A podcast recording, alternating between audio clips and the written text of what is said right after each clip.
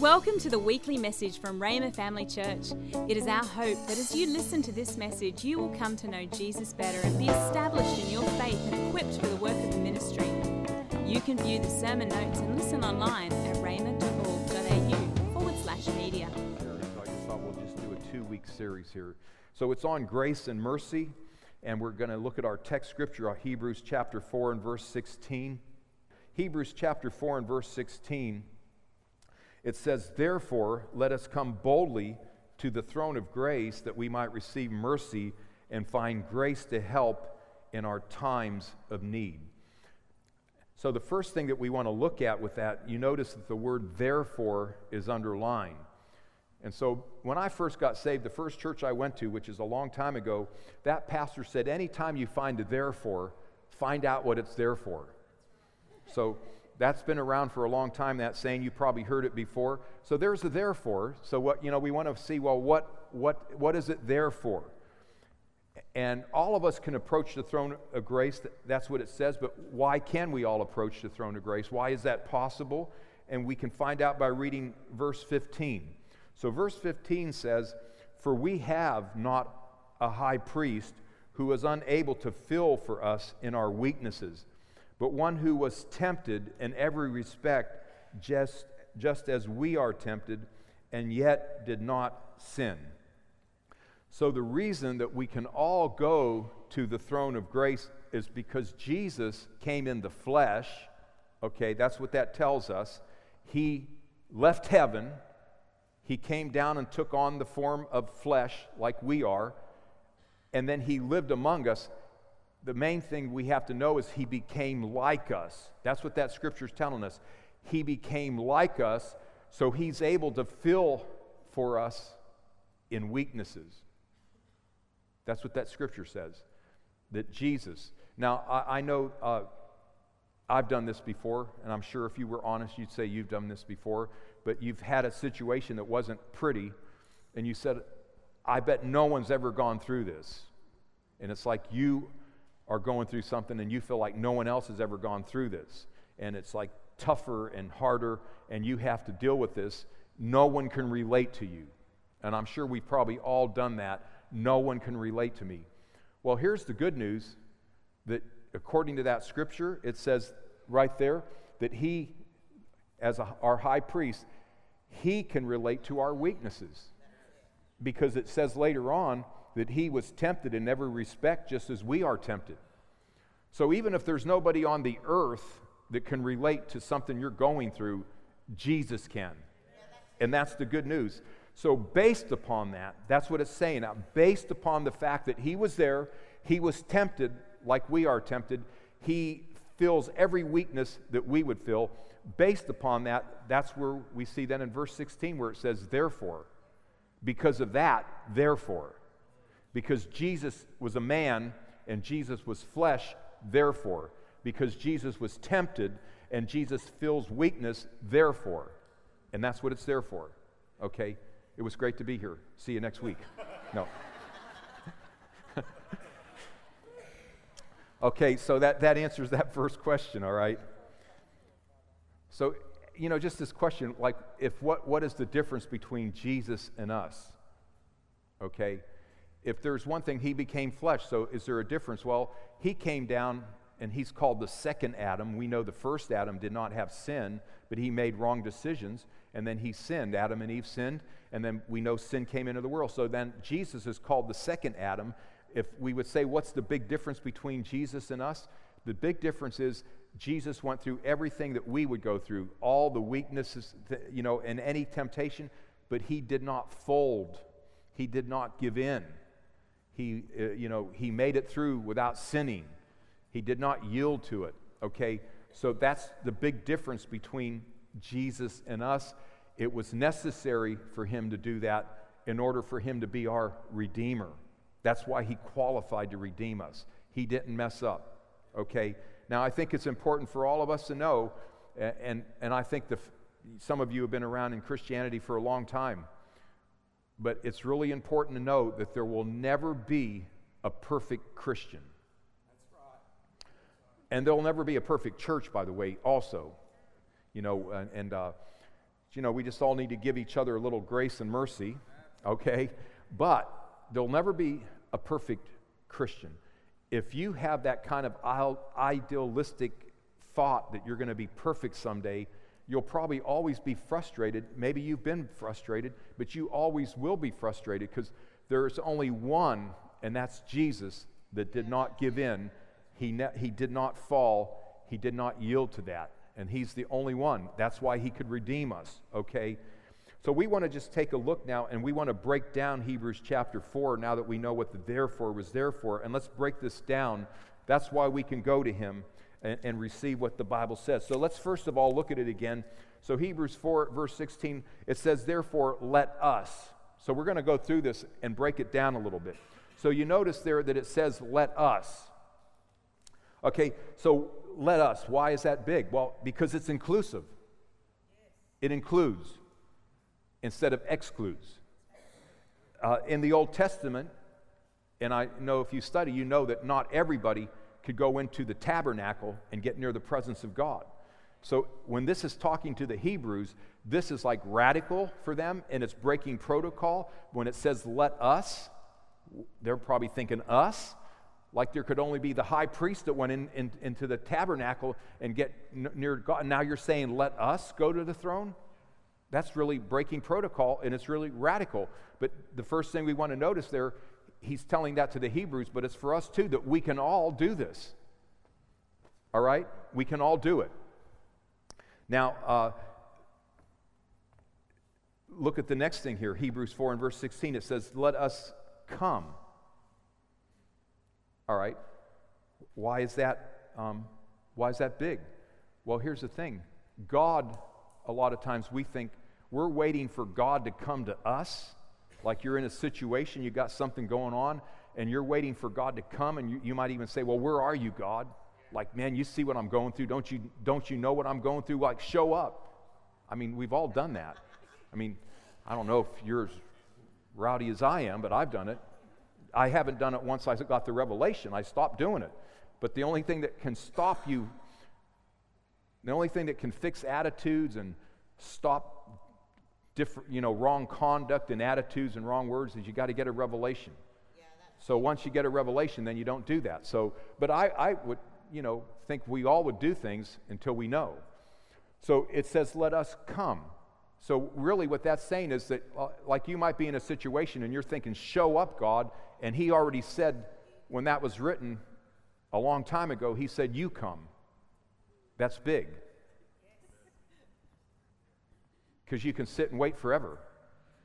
But once you know that He says, you know, like, you come, all right, now we have an answer there. And so we're not going to say, well, where are you? Do something, come. You know, come and, you know, comfort me. He's saying, you come up and you can get some comfort. You know, you can get things if you come up. Okay? And then look at, uh, look at again, go back to Hebrews 4 and verse 16.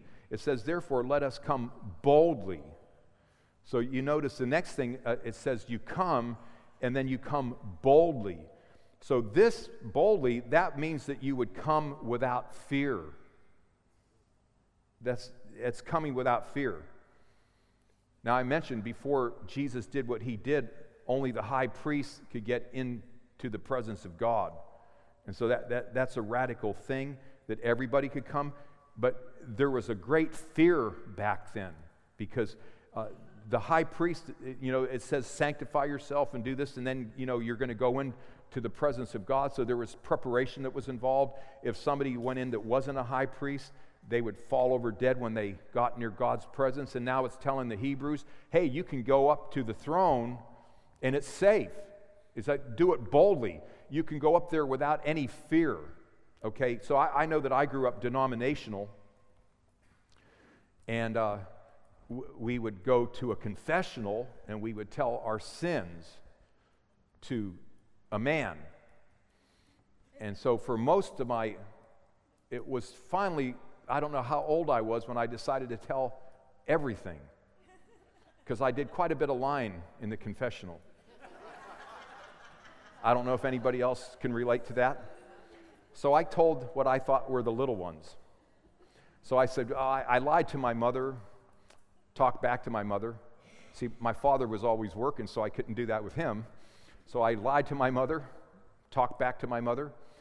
I called my brother's names. Didn't say what names. That was watered down.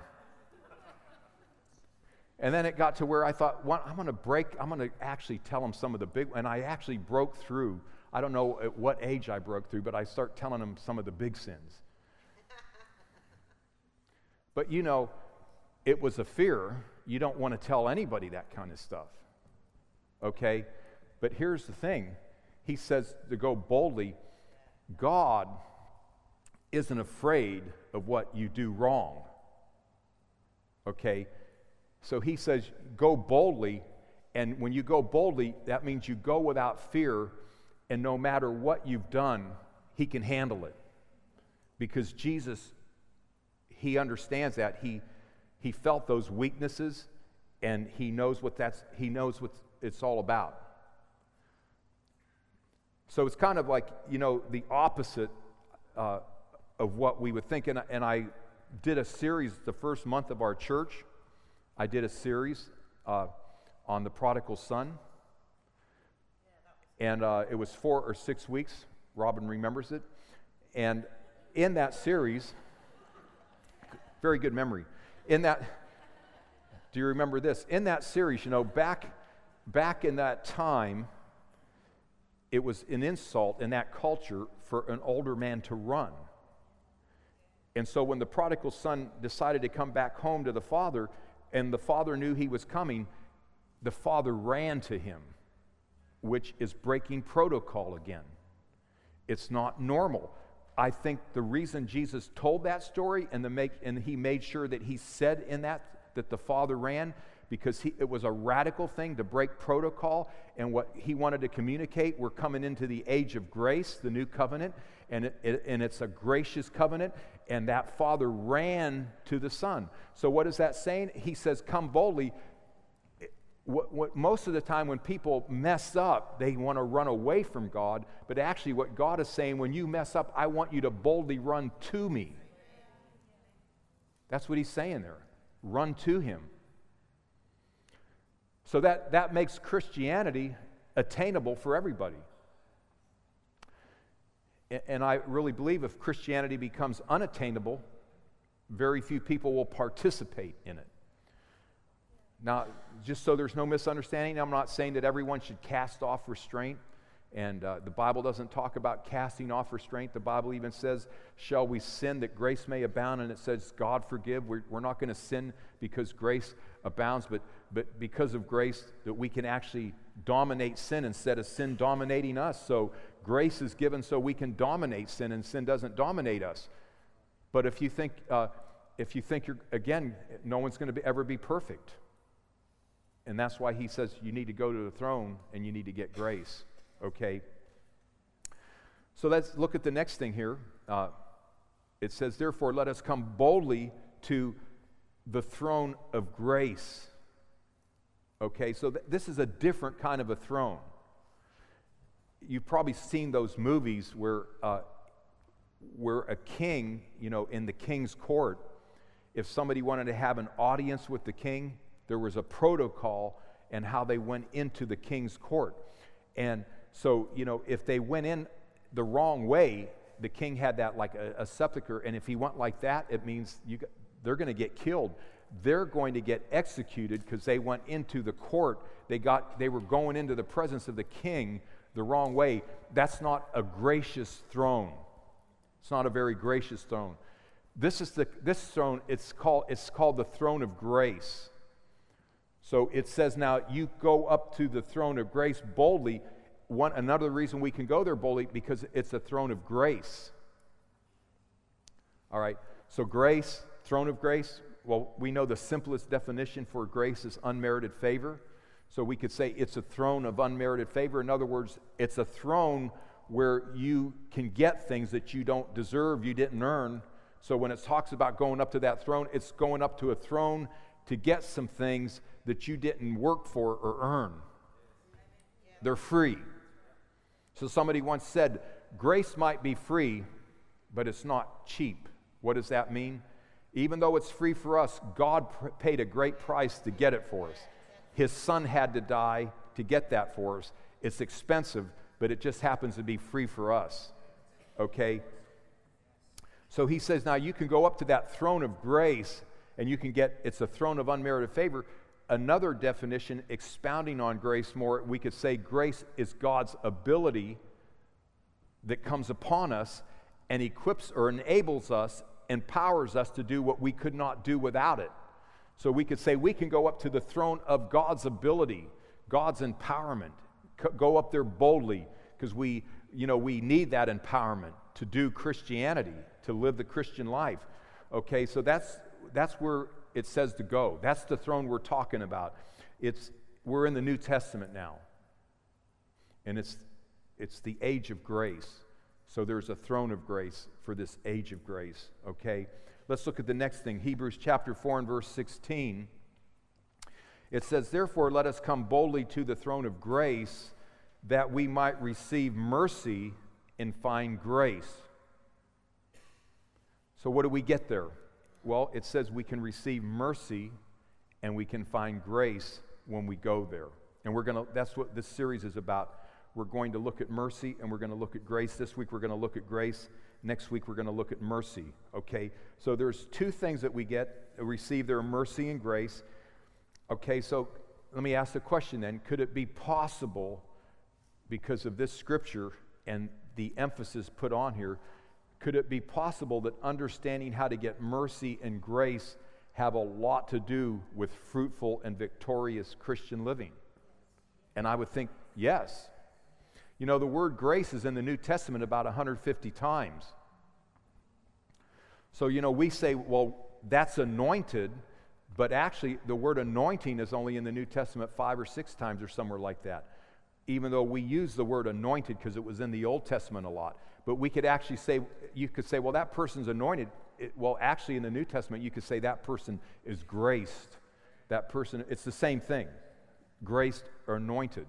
So it, it's a big thing. Grace is, is a big thing in the New Testament, and it's very profitable to understand mercy and grace in this covenant, okay?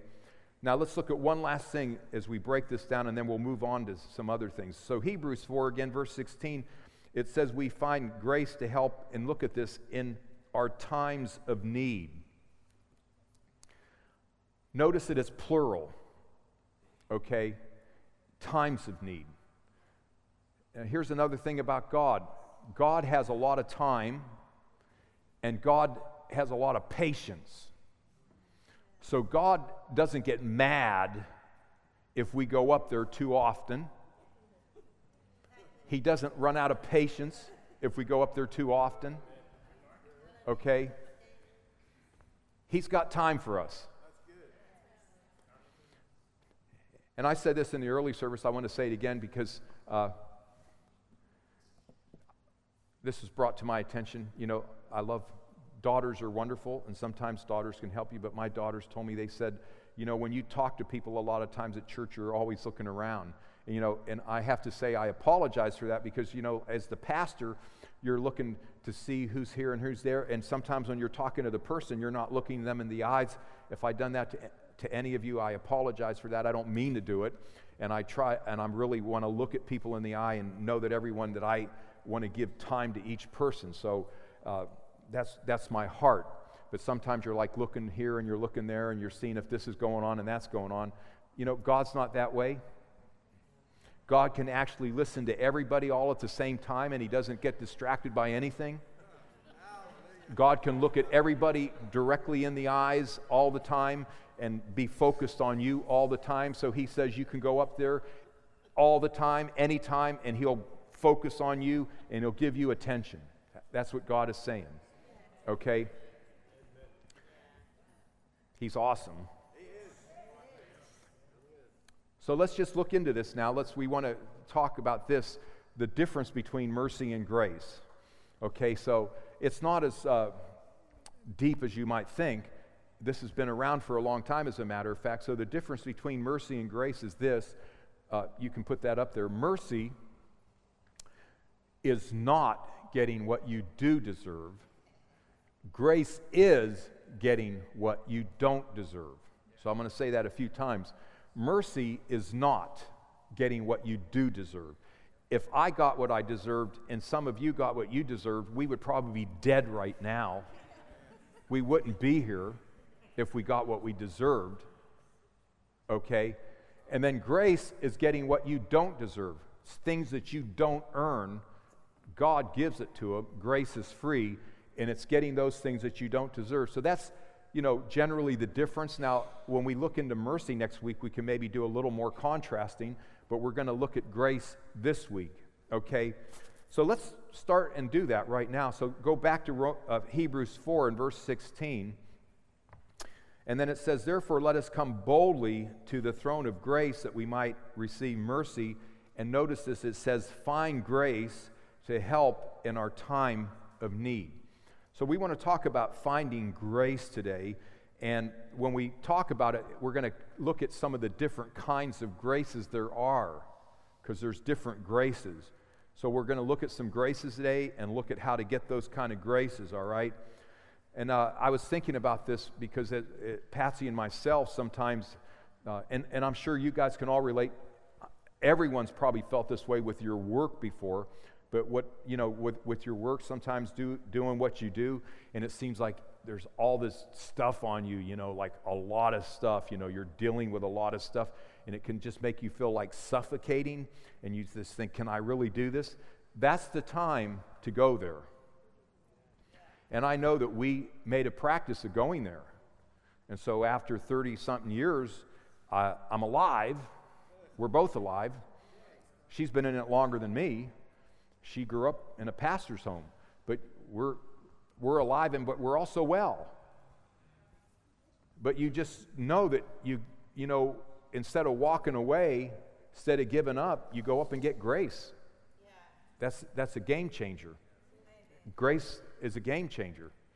And so you can be happy, you can be fruitful because of grace. Okay? So let's talk about this now the different kinds of grace. So the first one is saving grace, all right? So saving grace, that's it's the power of God that saves us, of course. It f- forgives our sins and makes us new creatures in Christ. If you're with us today and you're not in this category, we're going to pray later on, and you'll have a, a, a, an opportunity to get some saving grace.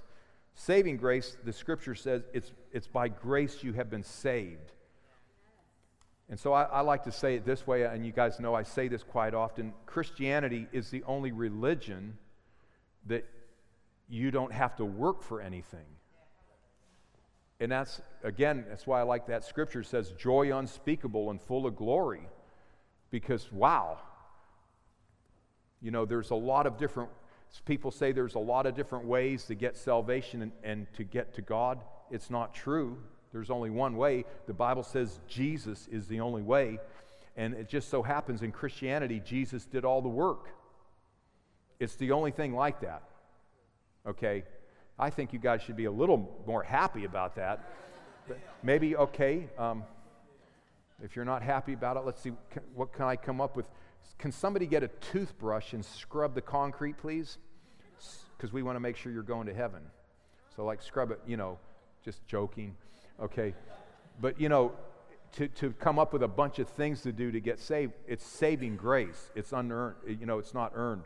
And so, uh, so that's mostly everybody sitting in this room. You already have that kind of grace. So if we ask the question, do you need to go find that grace? The answer is not if you're already saved, you already have it. So we're not going to spend a lot of time on that one, okay? Let's look at another one. Let's look at sanctifying grace. Okay, now sanctifying grace, it's the power of God that purifies us and enables us to live holy lives, okay? So 1 Corinthians chapter 1 and verse 30, it says, "It is because of him that you are in Christ Jesus, who has become for us wisdom from God, that is, our righteousness, holiness, and redemption. So you notice there the word holiness is there. The New Living Translation said, He made us pure and holy. And then, even in the, in the epistles, when they use the word saint, if you look up the word saint, it means holy one. Okay, so if you're a Christian, you're a holy one. He makes us pure and holy. Uh, that's something that was given to us and imparted to us. So if we ask ourselves this question, though, do we need to go find this grace? Because it says, go up there boldly to find grace. So, what about this grace? Here's the answer to that question. This grace has already been imparted to us. You are called a saint, okay? But here's the thing you can also acknowledge this grace, and actually, by acknowledging it, it empowers you to actually, it, it, it empowers you to be different.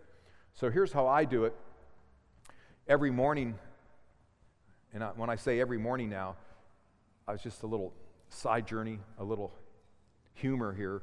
We had our impact conference, and up until that time, I was everything was going great with my daily scripture readings and prayer. And then our impact conference was so impacting that I got thrown off my schedule and wasn't able to read my Bible and pray like I usually do. And I was telling Patsy that was really impacting. But you know, it's funny because we're all, I think, in that category. We all get like on a schedule, and then you put a little thing in there and it throws your schedule off. Then you got to, you know, put your flesh under to get back on your schedule again. And then right after that, we had Mark and Trina come, but I'm, I'm going to get back on my schedule, you know, and, and, uh, and do it soon. But so, but previously this year, I start praying the way that I start praying this year, somewhere in December, and what I was doing, uh, what I do on a daily basis is I take 1 Corinthians chapter 1 and verse 30, which we looked at, and that says that he's been made unto us wisdom, sanctification, redemption, and righteousness, or righteousness and redemption. So I actually use that as a prayer guide for me. So when I start praying, I first of all say, Father, I thank you so much that Jesus is my wisdom. Thank you for liberal amounts of wisdom because I surely, we both surely, we all surely need liberal amounts of wisdom to operate and be fruitful in what we do.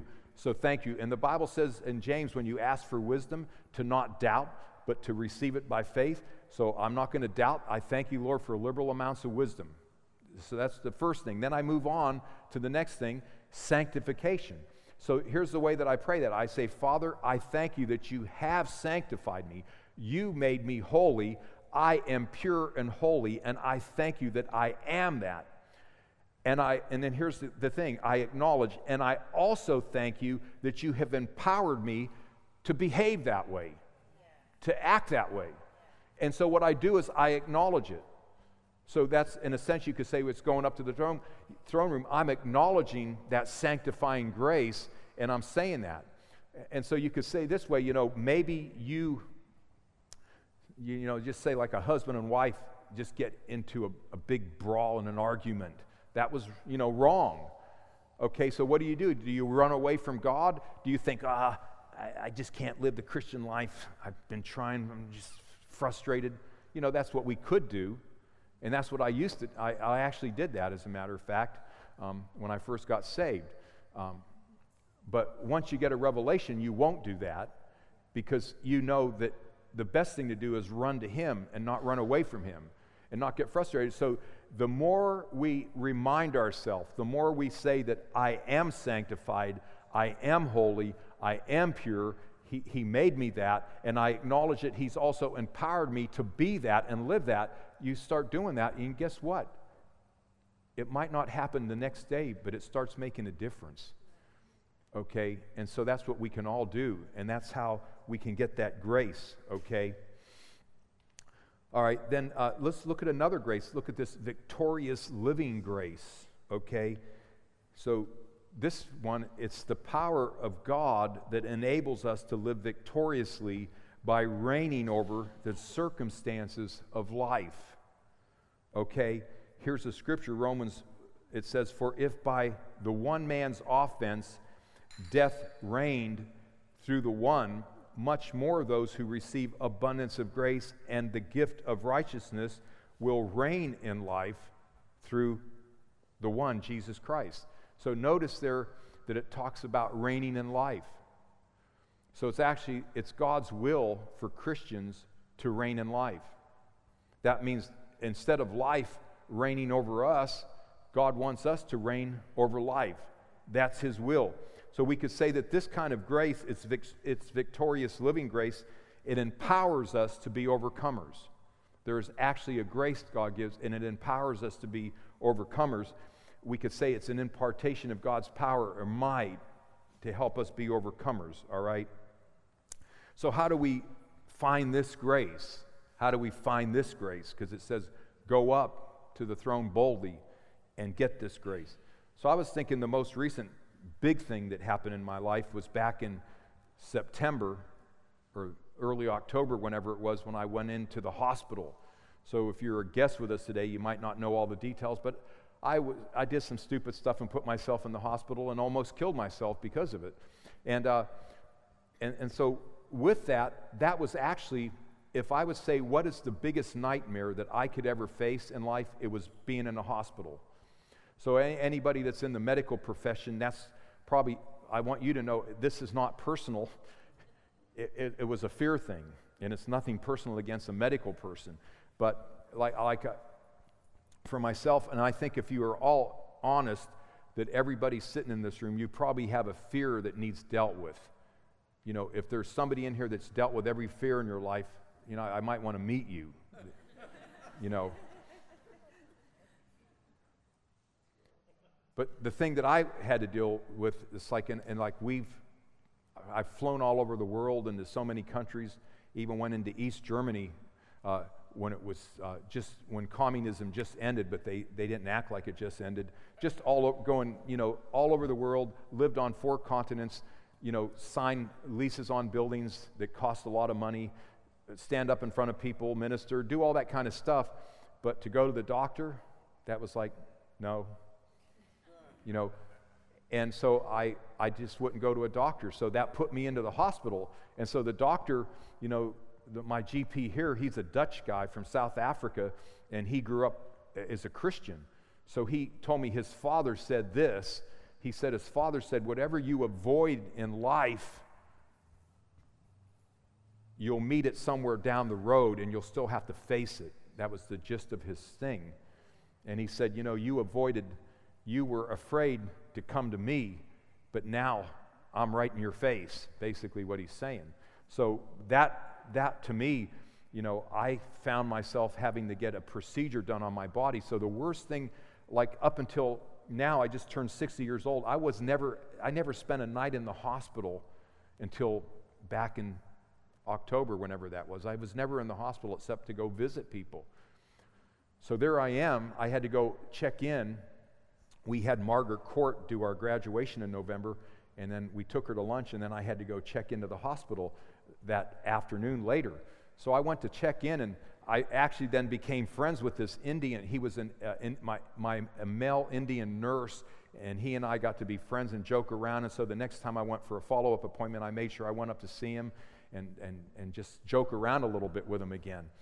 But he took my blood pressure when I went in there, and, and that's before we became friends and joked around. And he said, Get into bed, don't move. Your blood pressure's too high, it's dangerous. I'm going to go get the doctor, you know. And, uh, and I said, Yeah. Uh, so when he went to get the doctor, I thought, I'm going to get, I'm going to run out of, I'm just going to escape. I'm getting out. I thought, they can't make me do this. If I don't want to do this, I don't have to do this. And I'm going to leave.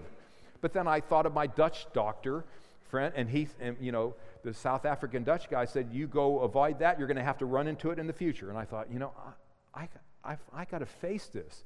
I mean, I have to face this. And I can't run away from this. It was like I got cornered in and I had to face the fear. Okay, so um, I made it through that night, but I did, I did not bring God into it that night. I did deep breaths, you know. You take those deep breaths and you just hope your body calms down. I was just doing the natural deep breath thing, and I was able to calm down enough. And, and the doctors, you know, what the doctor that came to see me, he said, it's not a good idea when this is going on to give medication for blood pressure because it fights and it might not be good. So calm down. So he, did, he didn't give me any medication or anything like that. So I made it through the night. But then I woke up the next morning. They wake you up early to get you ready to go in to get an operation. So they woke me up early. And then my, as soon as I woke up, my mind started to work again. And I thought, first thing I thought is, I got to get out of here. But then I thought, if I get out of here, I'm going to probably have to come back someday again. So I thought, okay. So then finally, like really finally, you would think the guy that I teach this in Bible school. I got 15 hours on faith and, and I got 30 hours on healing that I teach and all this other stuff. And you would think I would like do what I teach. But finally, I thought, I'm going to do what the Bible says. so if you think I can't relate to you, I can.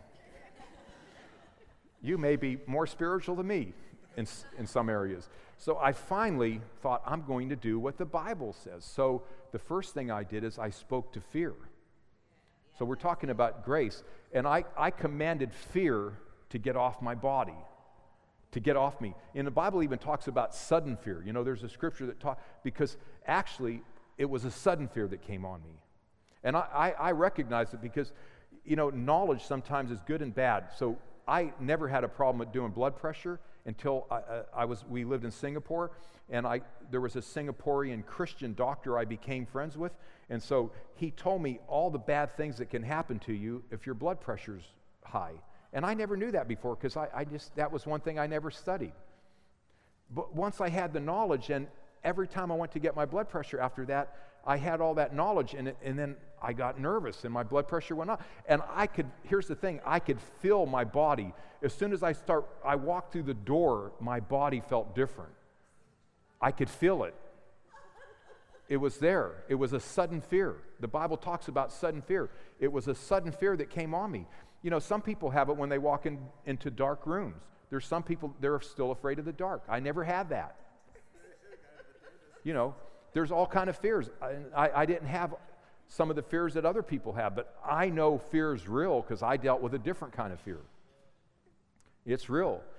So I commanded that fear to leave, first of all. And guess what? You know what I found out? When you use the name of Jesus in command, it actually, there was an immediate change. There was an immediate change. And then, and then I commanded my, I start speaking to my body and I start commanding my body to be peaceful and be restful. And so, you know, just to make a long story short, I just settled down in my bed and they, you know, rolled me there to the theater.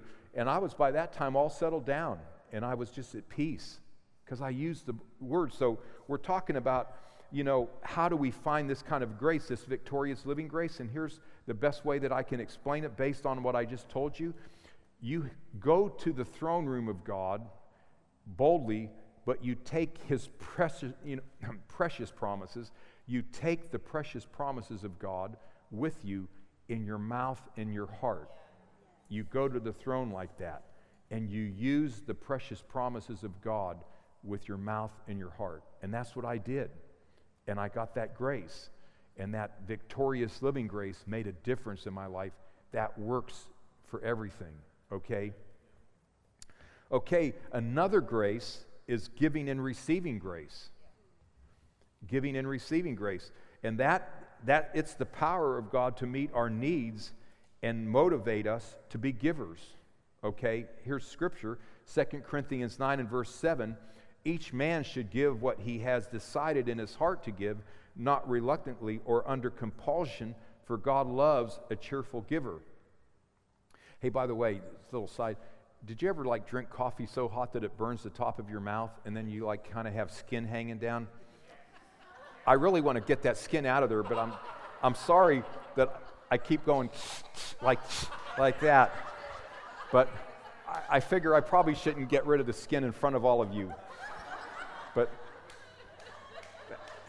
just being honest. um, okay, then 2 Corinthians 9 and verse 8. Coffee was really good, though. okay. So it's, it says, and, and God is able to make all grace abound to you, so that in all things, at all times, having all that you need, you will abound in every good work. Okay, so what we see here, we're talking about this giving and receiving grace. It's the power of God to meet our needs and motivate us to be givers. So, like I, I know that that's real because before I got saved, if somebody like was around me and, you know, we kind of grew up with attitudes, I guess. So if somebody says, hey, I, I, don't have money to buy a pair of shoes, you know, that's your problem. I don't care. Why you're telling me? You know, that's kind of, that can be an attitude, you know, the way that we are. Then, like, you get saved And then I start going to a church, and if so, somebody came up to me, this, this is a real story. They came up to me and said, I don't have money to buy shoes. You know, and that, that was back in the days, they were, I don't know, 40, I gave 40 or 60 dollars. I don't remember. I just said, How much are they? And whatever they said, I just said, Here, go buy some shoes. Because when I got saved, I had a good job and, and I had finances, so I just start doing that, you know. And uh, I never wanted to do that before. What, what happened to me that made me such a giver? And it's actually this, you know, when we get saved, it's like there's an impartation that happens. And uh, you see that, uh, you see that here in the, in the Bible talks about all grace abounding toward us. So what happens is God changes us on the inside and he makes us desire to give. But then when we give, he gives the promise that he'll make all grace abound to us and he'll give back to us. And it's this wonderful cycle, but it's a giving and receiving grace that never existed until we get saved. You know, and it's amazing. And, and so you, you just want to give. Okay, so sharing grace or giving grace keeps us from lack and selfishness. Because I was selfish before I got saved. Um, you know, we, we've even talked, you know, how we can all be, even as Christians, we can be selfish. And so we got married later in life. And really, when we had our, I was old, when we had our first child, I was old enough to be a grandfather, and, but instead I'm a father, you know. And, uh, and, but we said this, you know, it's kind of probably good because we got a lot of that selfishness out, you know, because like when you're younger, you, the older you get, the less, I think automatically you just get less selfish, at least maybe you should. And so we were in one way glad, we were glad that we had our children later and that we were able to invest more into our children because we weren't so into ourselves, you know. But but you know, the cool thing about God is when you get saved, He just puts that in you supernaturally. He makes you a giver. It's just a supernatural thing, and you desire to give when you get saved. So, this scripture um, here, uh, well, let's look at this next the serving grace. This is the last one we'll look at today. So, serving grace, it's the power of God to serve Him and others with His imparted gifts and abilities. Okay, so God actually empowers us to serve Him and others with His imparted gifts and abilities. So when you get saved, uh, you know, God will put gifts and talents, He'll impart those supernaturally into us. But then with that, too, He gives us a desire to want to serve. Not so He, we get this desire to be a giver, but we also have a desire to serve. And that's what happens when we get saved. So even with that, we might be serving Him but it's actually we're serving a person as we serve him. And so, even with Patsy and myself, really, for most of our, for a lot of my Christian life, I've been serving Kenneth Hagin Ministries and the Hagins, but they're not here. So somebody could come here and they say, "Well, you're the senior pastor of this church. You know, you're the head guy," and I would think, "Well, actually, I might be the senior pastor here, but I'm under authority." And so everything I'm doing here, I'm serving a vision that vision was given to Brother Hagin, and I'm still serving that vision, and, you know, and I serve somebody else even though I'm serving. And so then you can break that down, and in the local church, you know, not everybody that serves here, I, am not everyone's supervisor. If I was everyone's supervisor, we'd have a big mess going on. But we, we put an org chart together, we made teams, and so by doing it that way, we have, we have a bunch of people involved, and we can get the job done and we we can put an infrastructure down so we can keep growing. So even when pe- uh, we have baby Christians that are saved, we can help them better. And that's, that's part of it. So there might be some people here and they say, Well, I like you, Pastor Tony, and I want to serve you. But where they're working at, they're not, I don't have direct. So they're actually serving God. God put it in their heart to serve. They're serving here, but I'm not their supervisor. And see, it works that way. So that's what the scripture is telling us, okay? So I, I remember um, with this too, this serving grace, we talk about how to get it. Um, and you guys probably heard this story, but I try to pull out a different area of this. When we got married, before we got married, I was uh, in a singing group. And now that you all have met Pastor Hagin, uh, and we were serving him and his father in this singing group, and I actually was the manager of that group. And then after we got married, uh, they recommended that I get out of the group because we'd go on the road three to five weeks at a time, and they said you need to be with your wife. So they said get out of the group. So I, I, you know, I was obedient in that way. I got out of the singing group, And, and they said, We're going to put you in a different area in the ministry. So the area that they put me in was first the mail room, and then eventually I was in the warehouse. So in the mail room, you know, after doing it one week, uh, after one week, the next week, I told Patsy, I said, I, I did an attitude. I said, Who do the Hagins think they are? Putting me in that mailroom? I'm not going to do it. And I went, I went the next day and I put my resignation in. Now, you guys all, how many here were here when Pastor Hagin was here? So you kind of get the who he is. So, you know, when I said, Who do the Hagins think? That was like at home in private. It wasn't like to his face. And I really don't know anybody that's ever done that to his face, but that was all in private. Like the big tough guy. Who does the Hagins think they are? So I put my resignation in, you know, because I was offended and all that. And uh, so I woke up the day that I put it in, that same night, I woke up in the middle of the night out of bed and, and Patsy, I woke her up and she goes, What's wrong? And I said, I'm missing it. I shouldn't have put my resignation in. And she knew that already. You know, so then I went back and I withdrew my resignation the next day. But here's, here's the part that I want to say. Now, Patsy made a statement to me that that thing has stayed with me for all these years. It's been like a game changer in my life. And she basically said, she said, you don't, you don't like what you're doing, right? But why don't you ask God for grace to do that? That was like new for me. It's like I, I just wanted to run away from it. But ask God for grace, it's like that means to stay and keep doing it? Like, you know, that's what I thought. but I actually listened and I, I went to God and I said, Lord, please give me grace to do this. And you know something? He really did. Now, it didn't happen like the, you know how it is sometimes you pray and then it seems like the next day it's right back there again, like I didn't feel any difference. Does anybody else know what I'm talking about? And but I did that for a couple weeks. I don't know, two, three, four weeks. I kept asking God for grace every day that I went there. And the amazing thing is, I didn't have to do it any longer because there was a grace that came on me to do that. And I actually was able to do it happy. And then two years later, I felt like the Lord spoke to me and said, Now it's time for you to go into a traveling ministry.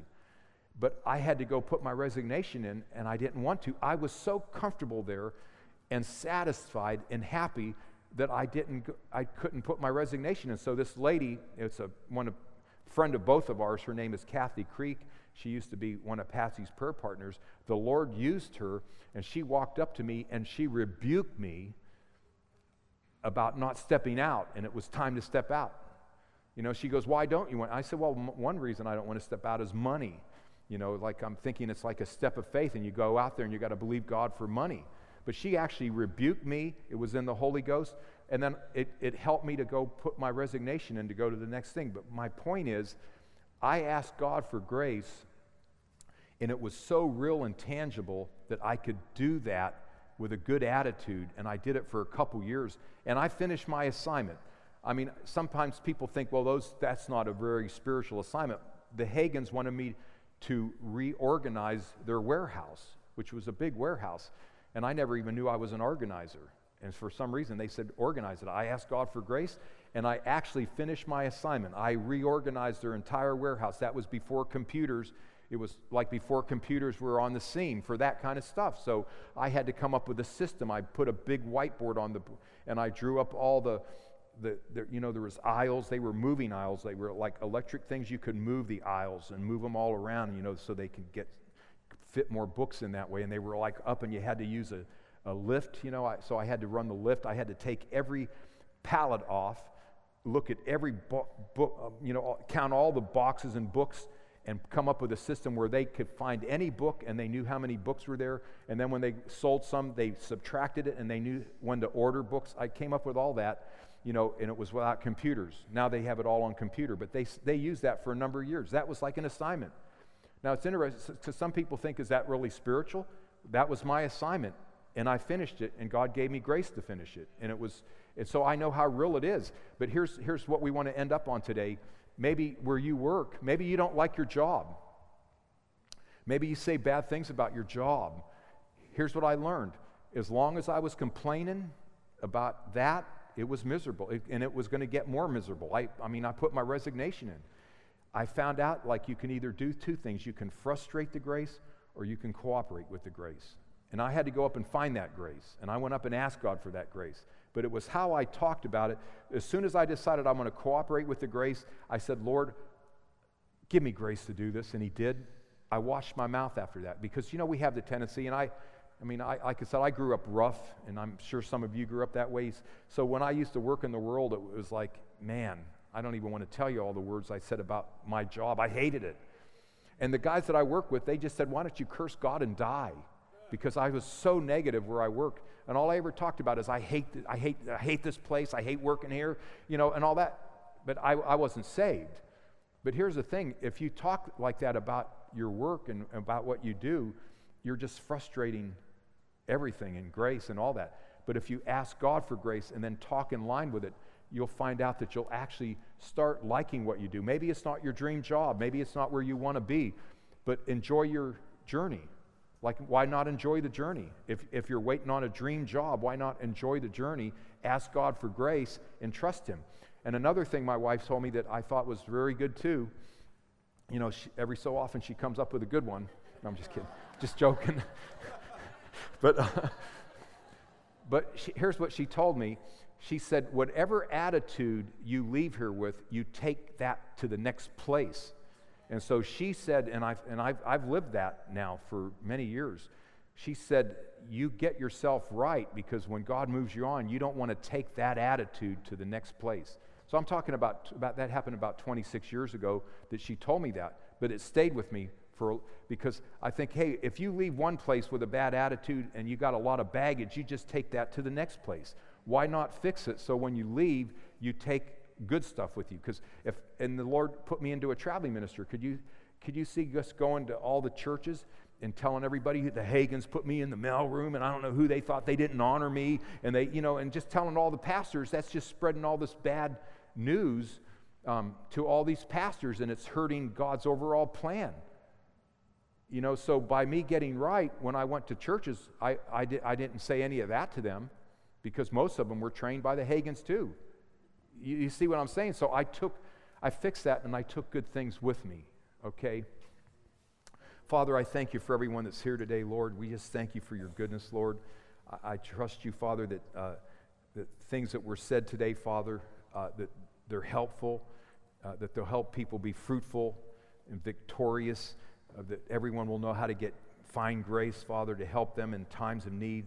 Father, that w- we'll be a fruitful, loving, compassionate group of Christians uh, serving you, Lord. Thank you for that. I just want to have everyone, if you could please close your eyes today. I'm going to have uh, uh, say a few things. If you're with us today, we talked about saving grace. We're going to say a prayer here in a couple minutes. And it's a simple prayer, but the Bible says if you believe that Jesus is Lord and you confess that God raised him from the dead, you'll be saved. We're going to pray that prayer together today, and you're going to have an opportunity to pray that prayer. It'll be for you if you if Jesus isn't your Lord, that'll be the most important thing you've done up until now in your life. It, it isn't your job, it isn't getting married, it isn't buying a house, but the most important thing that anybody in the world can do is accept Jesus as their Lord because it secures your future. And so today is a day that the Bible says, today is the day of salvation. Harden not your heart.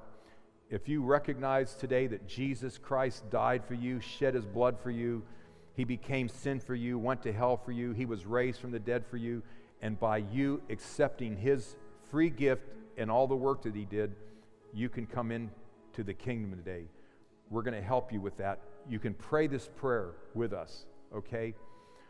So I'm going to ask if everyone close their eyes, and I'm going to ask if you're in that category where Jesus isn't your Lord this is your opportunity. This is a life changer. This, is, this guarantees that you will spend eternity in heaven and you'll miss hell. This guarantees that you come into a kingdom that it's the king, the creator of the universe's kingdom. This guarantees you that. So I'm going to have the whole congregation, if you'll pray this with me, if you're with us today and you're in this category, I encourage you to pray this from your heart. Say this with your mouth, but believe it in your heart. Okay, so let's do this together.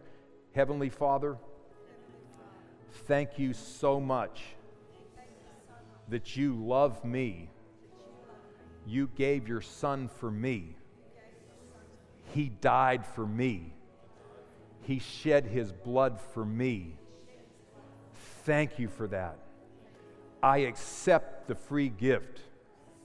I acknowledge there's only one way to you, Father, and Jesus is the way.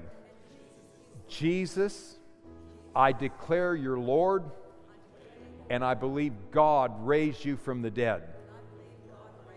You're welcome in my life. Thank you for dying for me. Thank you for loving me. Now, if you prayed that prayer today, listen really good. We have a ministry team. I invite you as we dismiss today and we have our ministry team up here, please come up and let them know that you prayed that prayer. It's really important. Uh, it's, we want to help you further. We want to help you get established in your Christian walk, okay? So you're invited to do that. Now, for the rest of the congregation, I, would like to just say this if, if it's. Uh, if you could close your eyes one more time and, and if you'll say this with me. Father, thank you for all the graces. You're the God of all grace. I thank you for every grace. Today I examine myself, my attitudes, my words, my beliefs. I examine myself. And Father, I just thank you that I am cleansed of any wrong words, any wrong attitudes. I receive cleansing for those things. And I thank you for grace. I choose to mix faith with your grace. I am graced to work. I'm graced to labor. I am graced to find my place in the kingdom. I am anointed in grace to do business. I have liberal amounts of wisdom. I choose to cooperate with your grace. And I will run my race and I'll finish my race by his grace. Amen. Listening. We're always encouraged to hear how God is using this ministry to change lives. If you have a story that you would like to share about how God is working in your life, please let us know and send us an email at church at If you would like more information or resources on this or other topics, or if you would like to sow into this ministry financially to help us share messages just like this one each week, please visit our website at rhema.org.au.